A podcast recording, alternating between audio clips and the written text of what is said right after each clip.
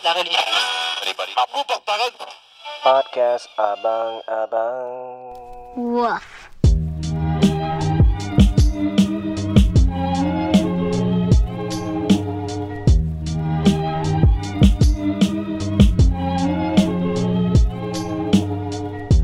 Welcome back guys This is Podcast Abang-Abang We are so abang We have to say it twice Hello, Assalamualaikum semua. Waalaikumsalam warahmatullahi wabarakatuh. Apa khabar Ma?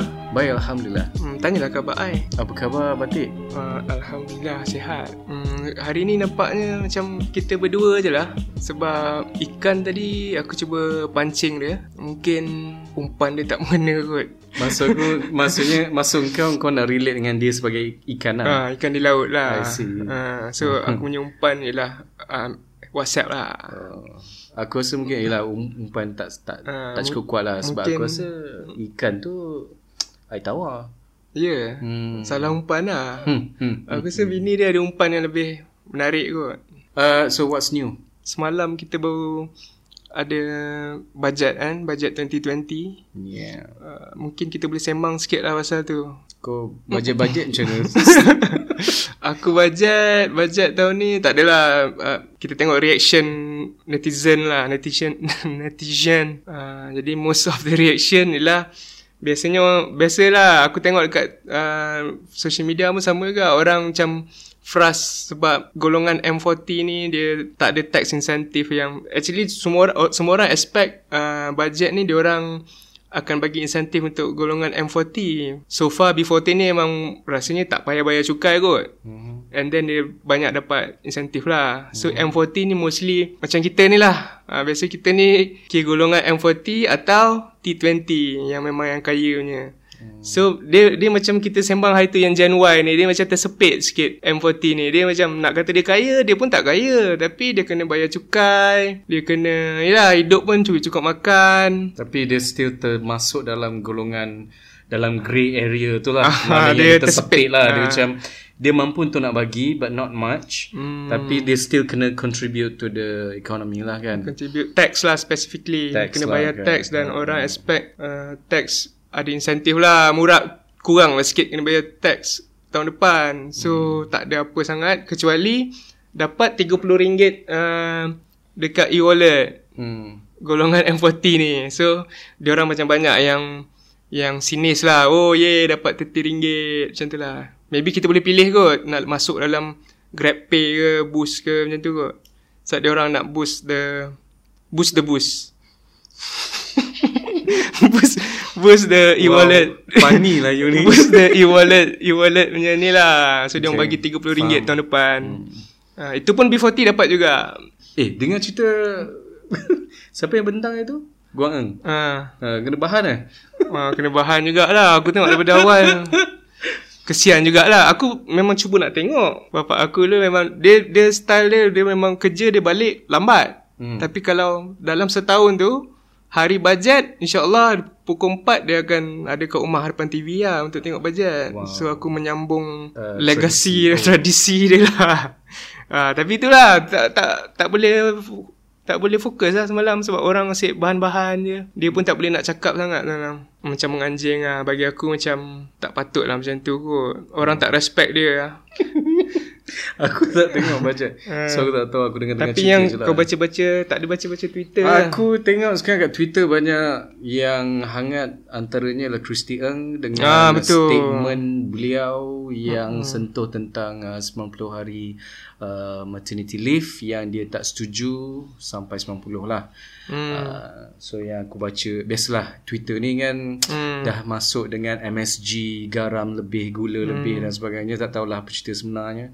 Tapi menjadi isu lah So bila orang bersuara ni Kita tengok dua benda hmm. Apa benda yang dia cakap Dan siapa yang bercakap tu hmm. ha, Yang pertama Yang dia bercakap ni Dia tentang pasal Dia tak setuju Dia kata 90 hari is too long hmm. Dan siapa yang bercakap ni Ialah Christy Eng uh, Designer kasut handbag dan sebagainya, local uh, entrepreneur Hmm. yang tak pernah lagi Beranak lah. beranak lah, tak pernah melalui pregnancy, Hmm. uh, having a child, kena breastfeed dan sebagainya. Hmm. So mungkin orang tengok beberapa perspektif lah kot yang sampai macam eh shut up yo. Ha, macam tu lah kot. Hmm. Tapi still lah bagi aku mungkin ada point lah juga dia macam 3 bulan tak tahulah it's a paid leave tau. Maknanya hmm. uh, employer majikan masih lagi membayar orang ni dalam masa 3 bulan tu tanpa apa-apa dapat apa-apa in return. Yelah, dia pun employer kan. Ah dia Christy Ng ni mungkin dia cakap dari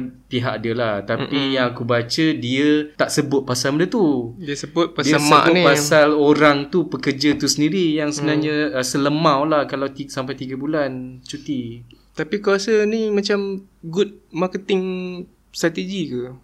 Itulah Aku sebab rasa- bila aku baca Twitter ni Hmm. baca baca baca oh semua orang kata boycott lah juga kata tak nak next week katanya nak ada nak release a new line of handbags kan apa semua kan. Ha, jadi kita pun dah tahu lah next Sekarang week ni dia daripada nak aku tak tahu dia nak Ah. release baru mungkin ini salah satu uh, gimmick lah kot. ni, ni akhir zaman tu. propaganda. Dia, dia marketing jadi macam tu lah sekarang. Dia, Kan. dah, ha, dia dah tak boleh yang direct. Dia nak kena ada unsur-unsur apa kata sensasi kat situ kan. Hmm. Orang kutuk-kutuk Orang yang tak kenal pun Siapa yang kau kutuk tu kan mm-hmm. Oh dia ni Oh dia siapa dia ni Dia ni jutawan kosmetik mm. ha, Macam tu lah Antara mangsanya lah salah satunya engkau lah. hmm, Yelah Sebelum ni kau tak kenal Faz Ahmad siapa? ha, Betul Betul tak? Betul Ha. Sekarang fan lah Yep. Apa single baru keluar tu dalam, tahu Dalam ba- banyak orang ra- young rapper, hmm. siapa number one?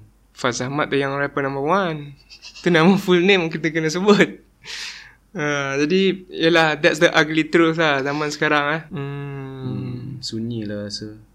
Ikan kalau kau dengar episod kali ni, lain tanpa kau. Astaghfirullahalazim Tak apalah. eh, teh, kau cuba panggil buka app sikit. Ah, oh, untuk next segment ni. Ha-ha. Untuk next segment ni kita ada special guest ni. Mm-hmm. Uh, jadi apps apa nak pakai ni hari ni? Itulah Food Panda macam tak ramai rider. Tak main rider kan? Mm-mm. Okey, kita akan teruskan dengan segmen seterusnya iaitu segmen luahan abang-abang. Segmen seterusnya Luahan Abang-Abang Okey, untuk segmen luahan abang-abang ni guest pun dah sampai ni. Uh, uh, aku rasa guest ni menarik lah. Dia kawan sekolah aku dulu. No ya. Yeah. Uh, jadi dia aku rasa banyak cerita yang boleh diluahkan lah sebab dia ni sekarang ni stay at home father ni jaga anak. Okey, kita ada Mok hari ni. Hai Mo, apa khabar? Alhamdulillah baik je. Okey, Mo, pertama sekali aku nak tanya uh, dah berapa lama duduk di rumah dan berfungsi sebagai house husband ni? Okay, so far aku dah categorize sebagai house husband since late last year. Masa tu wife aku dah almost 30, 32 lah weeks pregnant. Uh, masa tu yang kita orang decide sebab dia punya dia sekarang kerja sebagai houseman dekat HTJ. HTJ. Uh, Hospital Tuanku Jaafar. Oh, so I mean, okay, alright. GH Seremban lah. Mm-hmm. So houseman ni dia punya schedule quite hectic lah. Hmm. Dia ada several postings dekat different department dalam hospital tu. And each for each posting tu dia kena buat tagging. Tagging ni dia punya start kerja dia daripada 6 pagi sampai 10 malam lah. Wow. So boleh imagine lah dengan working hours yang I would say crazy tu dengan dia pun pun dah syarat mengandung. Mm-hmm. So aku figure better uh, quit masa tu then uh, hantar dia lah pergi kerja ambil dia balik. Then uh, sebab I honestly believe anak tu satu investment lah. Aku fikir kerja banyak je boleh cari.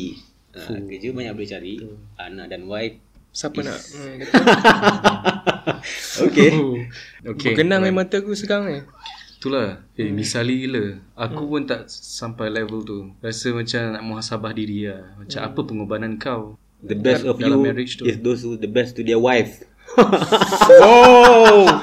Oh, dah move on. tapi tapi kalau aku boleh mencelah lah, aku dapat dua point lah kat sini. Satu, sebabkan wife dia memang tengah buat houseman. Mm-hmm. Uh, maksudnya wife dia memang doktor. Hmm. Wife kita bukan doktor lah. Betul. Okay. And then buat houseman lah. Houseman ni memang crucial. Maksudnya kalau dia tak lalu ni, dia tak jadi doktor. Mhm. So memang disebabkan tu pun sebenarnya memang aku rasa kita pun kalau kita kat tempat dia pun maybe kita boleh akan terfikir that that road jugalah. Betul lah. Ha, so mana, untuk nak nak nak sacrifice ni pun nak kena ada opportunity. So hmm. you are orang kata apa lucky enough to hmm. dapat this kind of opportunity. And dia pun actually yang bila Batik cakap pasal sacrifice tu dia both ways lah. Kalau uh, on one side orang tengok aku sacrifice pasal working tu uh, then my wife pun dia sacrifice 3 months lah sebab dia kena ambil uh, maternity leave tu. So kawan-kawan dia dah boleh uh, grad awal. jadi MO, uh, dia kena extend 3 months. So hmm. benda ni mutual punya thing lah. Betul. Kita tahu apa yang kita dah go into. So kita uh, confident with it lah. Yelah nak, nak buat macam mana dah kena sakit buatan orang kan. Buatan mok. Aduh, hijau babang sangat tu. Anyway, uh, kalau boleh aku nak tanya lah. So, hmm. the last job that you held lah. Uh, my last posting tu uh, as a technical manager lah. Technical manager dekat I would say a state JLC punya body. And overall kerja tu is not that taxing. Dia okay je kerja tu. Cumanya kena travel. So that is uh, I would say troublesome lah sebab I see. Hmm, but then again I would stress tu lah. Kerja boleh cari. Ada je. Then that critical moment tu sikit je. Okay, so dalam masa 6 bulan lebih. hmm, tujuh almost one year So, lah 7 bulan since kau menjadi apa kira macam ada timbul rasa menyesal ke, rasa macam bosan kat rumah ke? Ataupun rasa macam ah, aku nak pakai tie. Pergi kerja. aku tak tahu lah dulu kau pakai tie ke tidak aku tak tahu lah kan. Aku rasa dia pakai tie tu. Hmm, kalau yang pasal miss uh, the old job tu, Mhm. mm-hmm. I would say masa awal-awal tu tak adalah kot sebab mm-hmm. siapa yang tak suka duduk rumah kot, relax kan. But Ada orang then- tak suka. Uh, yeah. hmm. uh, for- fortunately aku suka lah.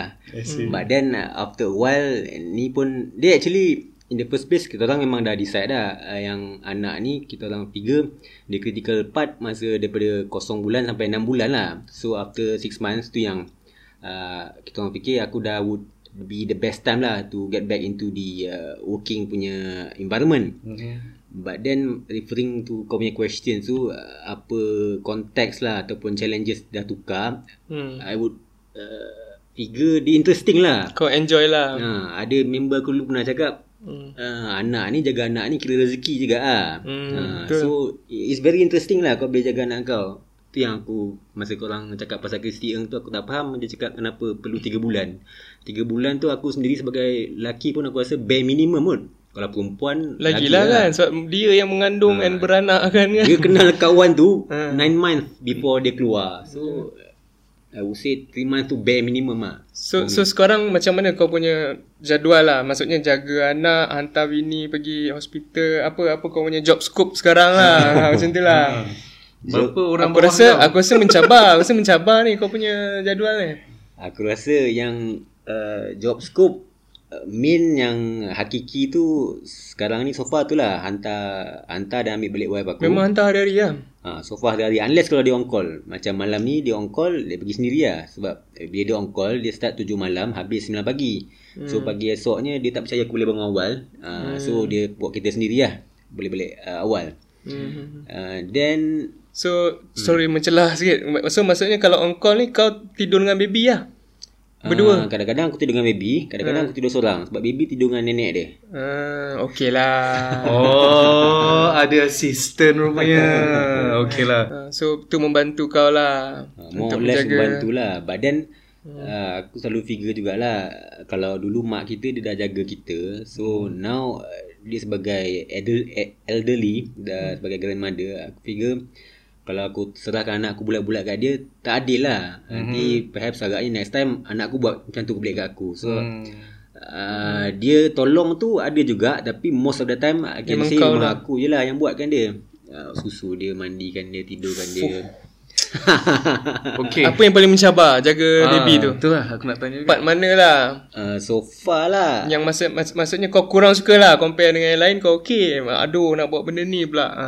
I would say uh, in general alhamdulillah anak aku semua okey je. Aku Okey, eh? uh, tak ada apa yang isu cuma apparently dia ni is a very um, agaknya baby kot very routine punya guy so dia memang tak pernah miss punya routine pagi kena bangun kalau macam aku kadang-kadang ada satu pagi tu malas nak bangun tapi dia dah bangun Hmm. so kadang aku pening lah juga macam tak, dia tak pernah miss dia punya routine dia Anak lelaki ke anak perempuan eh? Lelaki. anak lelaki I see. Bangun awal. dia bangun awal Morning person lah. hmm. Tapi malam tak ada gangguan lah. malam Melalak lah. aku tak tahu gangguan apa yang kau cakap tu Ha. tapi kalau nangis minta susu ada tapi so far kalau dia bangun malam aku tak pernah bangun memang mak dia je lah yang bangun I see. Kau dah habis, dah, dah, Dah- keluar shift lah. ah, dah keluar shift lah. Dah Mak dia ada, Mak settle dia lah. Habis lah. Orang tak pandang langsung dah. okay, aku nak tanya lah. Mungkin dah kata pun segmen luahan kan. Hmm. So, let's say kalau macam... Yelah sebab dia macam orang kata apa boleh kata luar tabi'i lah kan sebab biasanya lelaki yang keluar mencari nafkah dan sebagainya so dari segi I don't know mungkin dari segi financial ke dari segi ego seorang lelaki ke Hmm. Yang bermain-main dalam Ah, kepala kau lah. Tapi ah, macam- kita luahkan bersama abang-abang yang lain. Untuk aku lah Yang tadi kalau soalan kau tu ada dua Kalau dari segi financial I would say Alhamdulillah eh, Kita orang taklah kaya Tapi I would say Is well off lah Okay Cukup je lah. Cukup lah Hmm. So uh, So far tu Is not an issue lah Hmm. But then again Kita orang selalu live Well below our means lah uh, Then uh, Dari segi ego tu I for one Daripada dulu lah Tak pernah kisah lah Kalau uh, Apparently kalau macam Let's say kalau uh, Aku tak tahu nak bagi contoh apa Kalau Macam kalau kau keluar Pergi mall pakai kasut kan Kalau aku kadang pakai selipar Jepun je I have never found that to be Luar tabi atau pelik lah Apparently hmm. is a is a thing I think only for me lah Sebab kadang-kadang Mak aku dah tegur aku Pasal pakai uh, Sempoi sangat tau Hmm. So kalau macam yang kau cakap uh, patutnya lelaki yang keluar cari nafkah, Hmm. I would say that is a uh, preferable punya uh, thing. But then again kita ada banyak contoh kita punya predecessor uh, it's not necessarily a bad thing lah. Maknanya uh, contoh-contoh yang paling mudah lagi let's say kalau wife kau uh, general lah dan kau captain je dekat army kan. Mm-hmm. So uh, obviously wife kau lagi uh, higher rank than you. Mm-hmm. So kat rumah macam mana? Uh, kita kena define that line lah. Hmm. Uh, and at the same time I would say Kalau Macam aku refer awal-awal tadi Kalau macam wife aku boleh sacrifice Dia punya 3 months Nak bagi keluar this baby Okay. Then this is my time lah To repay her To make sure dia habis dia punya HO dia Then kita move on agaknya Both of us lah Macam mana kita boleh ni Betul. Okay. Sebab bukanlah peluang untuk engkau nak uh, bekerja apa semula lepas ni bukanlah dirampas terus sampai habis kan. Lepas ni kau boleh je sambung anytime kau nak kan. Betul tak? Actually aku pun dah pergi uh, Sebab uh, just trying uh, apply je kerja Dah dapat dah 5 offer Fuh. uh. Tapi Dia tak nak kalah tu. Betul Tapi itulah Sebab aku fikir Tak, but maknanya you are saying that sekarang ni at this moment is no longer macam obligation lah kau nak stay at home. Kau ni dah kira macam by choice dah pula. Ah, I would say that lah Sebab dia dah Ah. lepas dia punya critical stage yang 6 bulan tu Dia dah sekarang masuk 7 bulan Hmm. ah, So dah boleh Aku dah boleh kerja balik lah Hmm, dah sedap lah ya Netflix kat rumah. And satu lagi dia pun dah tak risau pasal kerja sebab dah terbukti dia dah dapat offer. So dia macam Oh. okey je kalau aku tunggu sikit lagi Kan, kau boleh ni. Dah, dah test air. Ah dah dah try try kan. Hmm. Okay so lah. tak ada hal lah. Kadang mungkin orang punya concern, oi aku nak boleh ke lagi kerja ni boleh dapat lagi ke? Susah tu kalau ada orang Betul. ha dia dia fikir macam tu. Tapi yang se- sebenarnya the biggest decision yang kau dah buat dah pun berhenti Yeah. kerja tu. Berhenti dah kerja bukan semua orang boleh buat. Dia orang sayang macam kerja lah family kan. Aku figure uh, kita pun uh, most of us bukan most of us lah kita pun sendiri muslim. Hmm. uh, kerja tu I would say memang uh, tapi Ibadah lah. kalau kau memang figure hmm. kau nak sustain hidup kau dengan kerja saja, I would say salah lah sebab yang bagi rezeki tu bukan bos kau. Ha, bagi rezeki memang bukan bos kau walaupun uh, gaji literally datang daripada dia tapi Dan bukan kita punya kerja juga. yes exactly Kita buat kerja je. hmm. Aku rasa macam nak sebut nama sekolah korang. Alhamdulillah lah uh, graduate graduate daripada sekolah ni semuanya. Dia dia macam orang orang tua, Jadi, uh, orang tua, umur dah tua orang tanya, "Panjang umur cik eh?" hmm. Alhamdulillah lah pak cik jaga makan. Salah. Kalau kalau sekolah yang tu, Mhm. dia akan Alhamdulillah Tuhan panjangkan umur pakcik. Oh. Tapi pakcik jagalah makan pakcik. Tapi kalau pakcik sihat pun Tuhan pendekkan umur pakcik, mati juga pakcik. Macam tu lah. Sonok juga podcast ustaz-ustaz ni. Tak itu semua lakonan semula. tak batik. Kalau tak ada dialog bukan batik tu. Oh, dia kena dialog Ah, eh. Kau kau memang suka dialog. Anyway, uh, tapi uh, aku masih lagi rasa kagum dengan Hmm. sebenarnya bagi aku uh, point yang masa nak decide untuk berhenti kerja tu lah aku rasa yang paling susah sekali. So dan apa yang kau cakap tadi tu memang membuka membuka Muka hati abang-abang lah. membuka hati abang-abang. Thanks Mok. Uh, mungkin lepas ni Mok regular lah kot. Okay, ada satu, satu soalan lagi. Okay, let's say lah, kau start kerja kan. So, tiba-tiba ter-accident dapat dengan pregnant baru. Maksudnya kau tak plan lah. And maybe dua-dua pun memang busy. Ha, so macam mana? Adakah kau macam, oh ini aku kena juga ni jaga. Ataupun, Ada dua lah. Satu kalau ter-accident tu while wife aku tengah HO lagi. ha, Uh, eh maybe, tapi so, sorry, lama lama lagi ke? HO? uh, HO dia insyaAllah end of next year habis lah. Oh, okay End lah. of next year. Hmm. Oh, lama kau kena tahan tu. Ada chances lagi ke?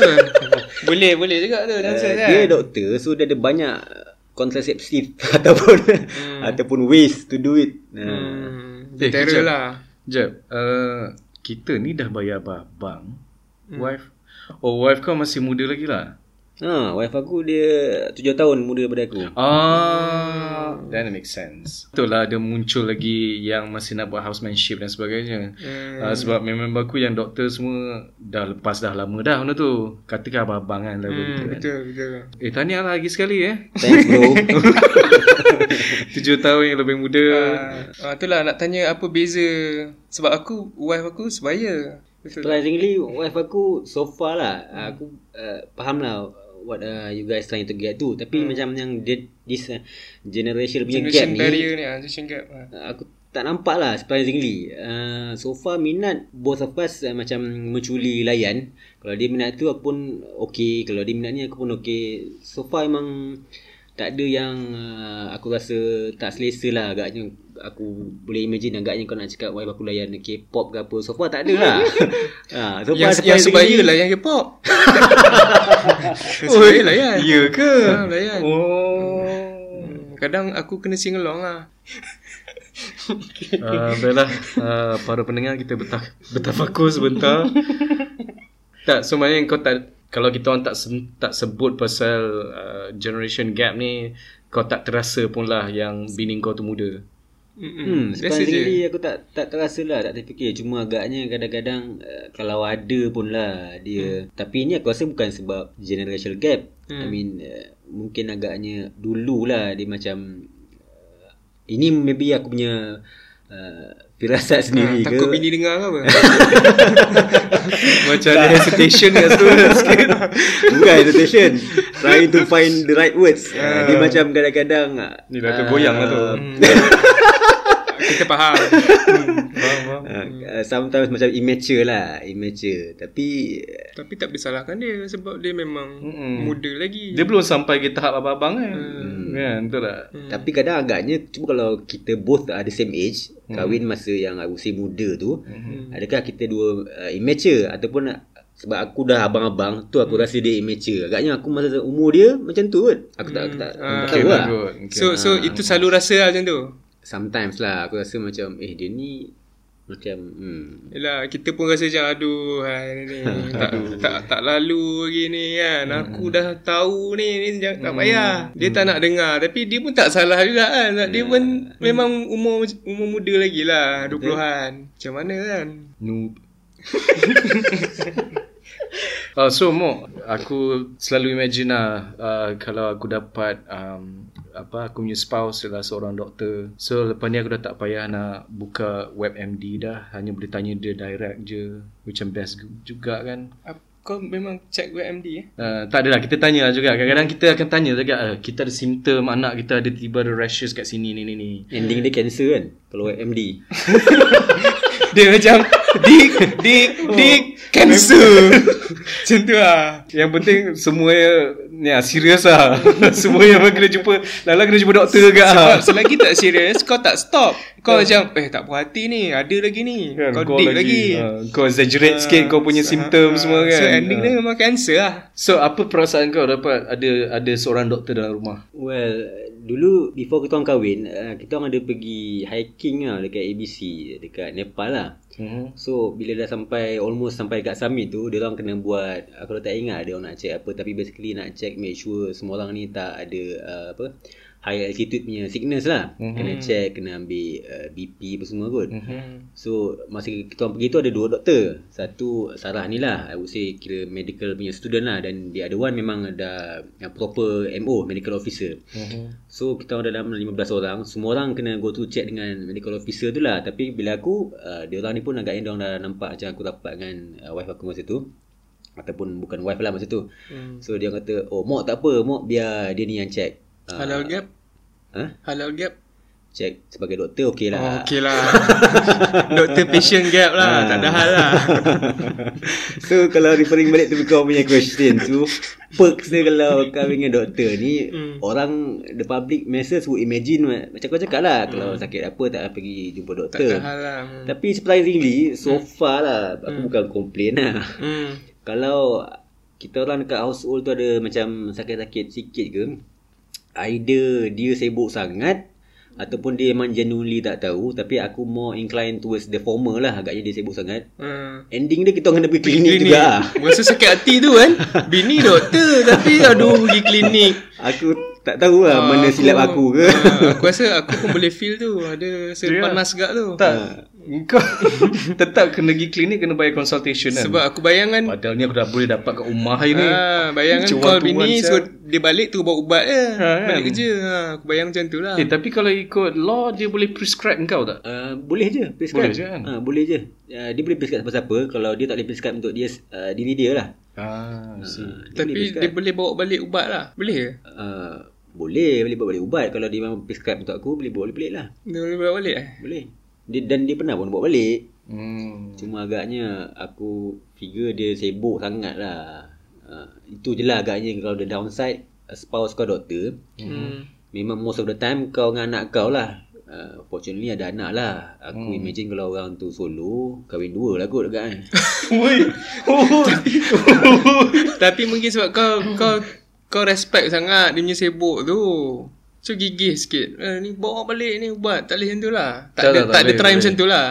Uh, itu uh, aku Dah try pernah, lah. Tak lah aku pernah consider jugalah. Tapi again aku uh, figure mungkin dia special situation sebab tengah buat HO. Buat housemanship. Aku bagi Chan lah. Dia bukannya macam tak entertain langsung kita orang punya queries tu. Cuma kadang-kadang Busy eh. nampak lah dia macam uh, busy dia. Yelah hospital tu pun besar tu. HTJ tu. Hmm. Uh, housemanship memang busy lah. Busy, Aku ada ya. kawan yang kawan aku seorang ni laki bini doktor.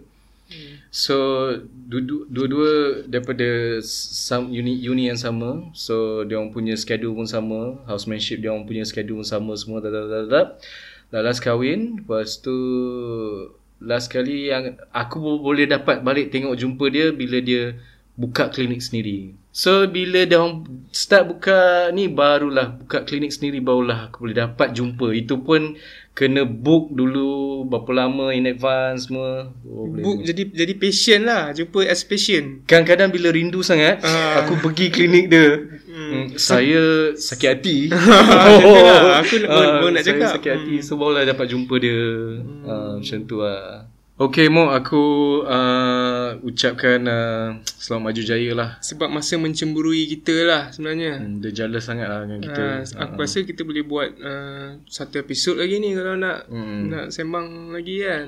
Okay uh, Aku dah cakap good luck kan? Okay good luck lah. All the best lah Mo eh? Thanks bro. Segmen seterusnya. Movie Buzz. Action Okay, kita dah masuk segmen terakhir untuk episod kali ini iaitu Movie of the Week. Kita nak sentuh tentang filem tempatan yang sepatutnya mendapat sambutan Motif. tapi malangnya orang Malaysia ni masih lagi Tak tahulah dia orang masih lagi skeptical tentang filem-filem Malaysia ni. Okey, jom kita sentuh tentang motif. Lakonan uh, hebat uh, Roshamno dan juga Sharifah Amani. Okey, batik orang yang pergi menonton di Pawagam menyumbang kepada industri filem Malaysia. Berikan uh, kata-kata. Okey, peminat filem ni dan penyumbang without fail. Silakan batik. Uh, okay, sebelum aku cerita, nak cerita proses nak pergi tengok motif ni memang mencabar. Sebab cerita Melayu ni, dia bila dia tak ada sambutan, dia memang business punya ni kan. Betul. Cerita tu, kalau tak ada orang tengok, dia pasang cerita lain, senang. Betul. So, seminggu dia just cut je. Buat apa dia nak tayang lagi, baik dia tayang Joker contohlah. Betul. Uh, so motif ni memang punyalah susah aku nak cari jadual aku lah yang boleh dapat pergi tengok cerita, cerita ni. Jadi akhirnya dapat. Tu pun aku tengok kat mana-mana dah aku tengok. Kat Ceras Ceras uh, Central macam tu lah. Memang first time lah aku pergi mall tu. Hmm. Uh, dan memang mall tu agak scary lah. Memang mall tu kedai semua tutup. Tinggal movie je kat atas tu. Hmm. Aku pun ya first time datang kan. Hmm. Uh, itu pun memang time pun pelik. 6pm or something macam tu lah. 6pm kedai dah tutup. Tak, memang kedai dah tutup semua. Oh. Memang mall tu tak kira buka. tak laku lah mall tu. Orang tak pergi. Setinggal cinema kat atas tu. Hmm. Okay, teruskan. Uh, So motif ni cerita dia pasal uh, Sharifah Amani ni dia inspector lah. Hmm. So dia kena siasat satu kes seorang budak perempuan ni hilang. Ke, uh, budak perempuan ni ialah anak kepada Roshamno. Roshamno ni pula ialah seorang orang kaya yang respected kat that area lah. Area tu pun agaknya area macam kampung sikit. Jadi semua orang kenal lah sebab dia orang kaya lah. Macam business kat situ banyak Okay. okay. bagi peluang kerja apa semua. Orang respect dia lah. So cerita dia actually just nak uh, Sharifah Mani ni nak siasat apa yang jadi dengan dengan anak Rosham lah. Tapi the whole process of the film bila kita dengar eh, bila kita kita tengok cerita ni disebabkan dua orang ni power sangat. Baik ni pada aku pada aku lah kan Mantap. dah, dah satu level lain kan mm-hmm. so kau memang akan macam sentiasa eh Rosham ke yang buat benda yang ni oh Rosham buat yang ni sebab kau tak sure dia dia boleh buat lakonan dia macam tengah-tengah tau dia nampak macam orang jahat tapi dia nampak macam orang baik so kau macam oh dia nak, ke Nak sangsi ke tak sangsi maksudnya lah. maksudnya pelakon yang biasa susah nak bawa benda tu pada aku lah. Hmm. Actually Rosham dia dah buat dah masa uh, Special Force KL Special Force kot dulu. Hmm. Pun sama. Kau macam eh Oh dia kot Villain. Dia lah Sebenarnya yang paling jahat dalam ni. Eh dia polis sebenar Sebab dia polis dalam tu. Oh dia Dia betul ni. Sekejap dia salah. Sekejap dia betul. Masa tu aku memang Dah kagum lah Dengan Rosham kan. So yang ni dia buat perangai dia lagi lah Dalam cerita Motif ni kan. Hmm. Ha, tapi first yang yang power dalam cerita ni lah tu lah Amani ni power Rosham ni power. Tapi kalau kau ada baca review banyak pasal motif ni Banyak cerita yang macam Dia dia lompat-lompat banyak. Macam tiba-tiba eh dah jadi macam ni. Tiba-tiba jadi macam ni. Orang macam komplain lah Pada aku Aku suka sebab Dia memang sengaja buat macam tu. Dia dia bagi macam puzzle tau. So kau kena cantum ikut kau sendiri. Macam mana dia jadi. Dia tak swap semua benda satu-satu Ah, lah. Pandai-pandai tapi, kau lah. Tapi banyak orang banyak orang yang kata itu negatif lah. I itu see. itu negatif untuk filem tu. Pada aku itu dia punya Style. dia punya positif. Ah, positif dia kat situ aku memang nak yang tu Kekuatan lah. dia lah. Kekuatan dia kat situ. Which is ada puzzle yang aku pun tak dapat uh, Bini aku dapat So bila balik Bila bincang-bincang Oh dapat yang ni Dapat yang ni Dapat yang tu Itu yang sedap lah hmm. Okay. Berapa bintang kau nak bagi ni? Bintang aku bagi Empat lah Okay. hmm. Cool. So kau mah Apa cerita Ada cerita kan Netflix ke YouTube channel ke Ya, aku dulu ke? Tak apalah. Kita pass kepada kita punya guest lah. Sebagai menghormati tetamu lah Sebagai menghormat. aku, ya kan. Aku setuju je. Kau kan tuan rumah kan. Ha, kita bagi peluang kat guest kita. Mok, kau punya, kau petik sikit satu filem. Kau kan banyak masa kat rumah. ha. Movie yang aku boleh petik sekarang on the fly aku rasa ada dua lah kot. Satu hmm. yang uh, movie uh, title dia Little Miss Sunshine dengan satu lagi Ruby Hmm. Sparks. Ruby Sparks Uh, Little Miss Sunshine tu aku rasa aku petik sebab and I would encourage orang tengok satu sebab dia bagi uh, feel good punya feeling lah bila tengok movie tu. hmm. One thing yang aku suka satu lagi sebab kita hidup ni jangan dengar cakap orang. Hmm. kau buat apa yang kau rasa bagus untuk kau, apa yang kau suka. Ha, tu movie tu lagi emphasize pasal that trait lah. Hmm. Ha, bagusnya benda tu. Lepas tu dia ada part lagi movie tu dia uh, starting dengan yang family yang decentralized tau. Masing-masing ada masalah dia tapi dia memang come what may dia memang akan function sebagai satu unit of family lah. Dia nak pergi hantar anak dia tu ke uh, Sekolah. pageant Little Miss Sunshine. Pageant. Patutnya naik flight je senang. Tapi sebab seorang tu ada masalah nak bunuh diri Seorang tu Mm-mm. atuk dia dah tua sangat So dia kena naik mini van dia lah. Hmm, Volkswagen tu. Ha, Volkswagen dia tu. Memang very interesting lah Dia bagi feel good punya feeling. And ending dia tu Bila anak dia tu nak buat Tarian pageant dia tu Memang Memang WTF punya tarian Yang langsung tak ada nilai-nilai komersil. Benda yang kau expect Ah. Itu the highest Sebab point of the story tu lah build Kau up- budget up ah. itu tau Ingat at least make sense lah Lepas tu dia buat Menari yang Apa nanti Ah. Air kerambar ke Apa benda lah Maksudnya sebenarnya last kali the point yang paling penting ialah yang sebelum-sebelum tu. the process tu. The Ending journey dia lah. the journey tu yang power lah. Dia memang Bagus lah Movie tu. Betul-betul. Kau kau boleh Cek balik Benda-benda yang jadi tu sebenarnya. Kau nampak Teruk at that time. Tapi benda tu lah Yang yang sebenarnya Yang key takeaway kau ambil. Betul. Yang Ruby Sparks pula? Ruby Sparks tu Aku dah tengok lama jugalah. Tapi yang aku boleh recall Dia cerita pasal ada satu ya, Orang ni dia macam artis lah. Dia suka melukis. Eh dia suka buat uh, novel. Tapi pendekkan cerita Ending dia novel itu Dia cerita pasal Satu makwa ni lah. Dia minat makwa ni. Makwa ni boleh cakap fluent French uh, Pandai masak pancake. Ruby Sparks lah kan nama dia. uh, Ruby Sparks tu lah. Hmm. Lepas tu one fine day Tiba-tiba dia bangun tidur. Tapi kan spoiler pula. Ha, spoiler.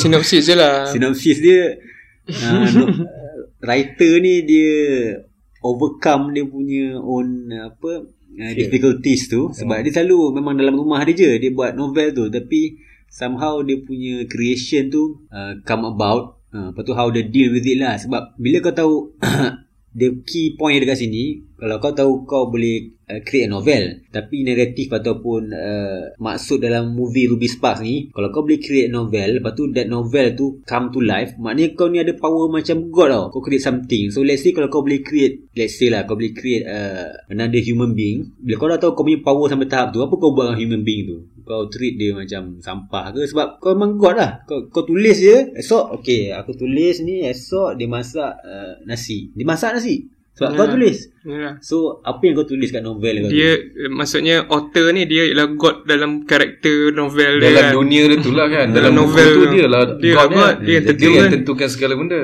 uh, so with that kind of power actually apa yang kau tulis Hmm. So so dua-dua cerita kau ni satu jangan peduli cakap orang, satu lagi duduk dalam rumah macam kena lah kan dengan kau.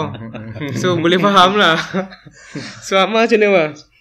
Uh, aku nak suggest uh, filem yang um, uh, bukan nak filem, aku nak suggest satu channel YouTube channel. Hmm.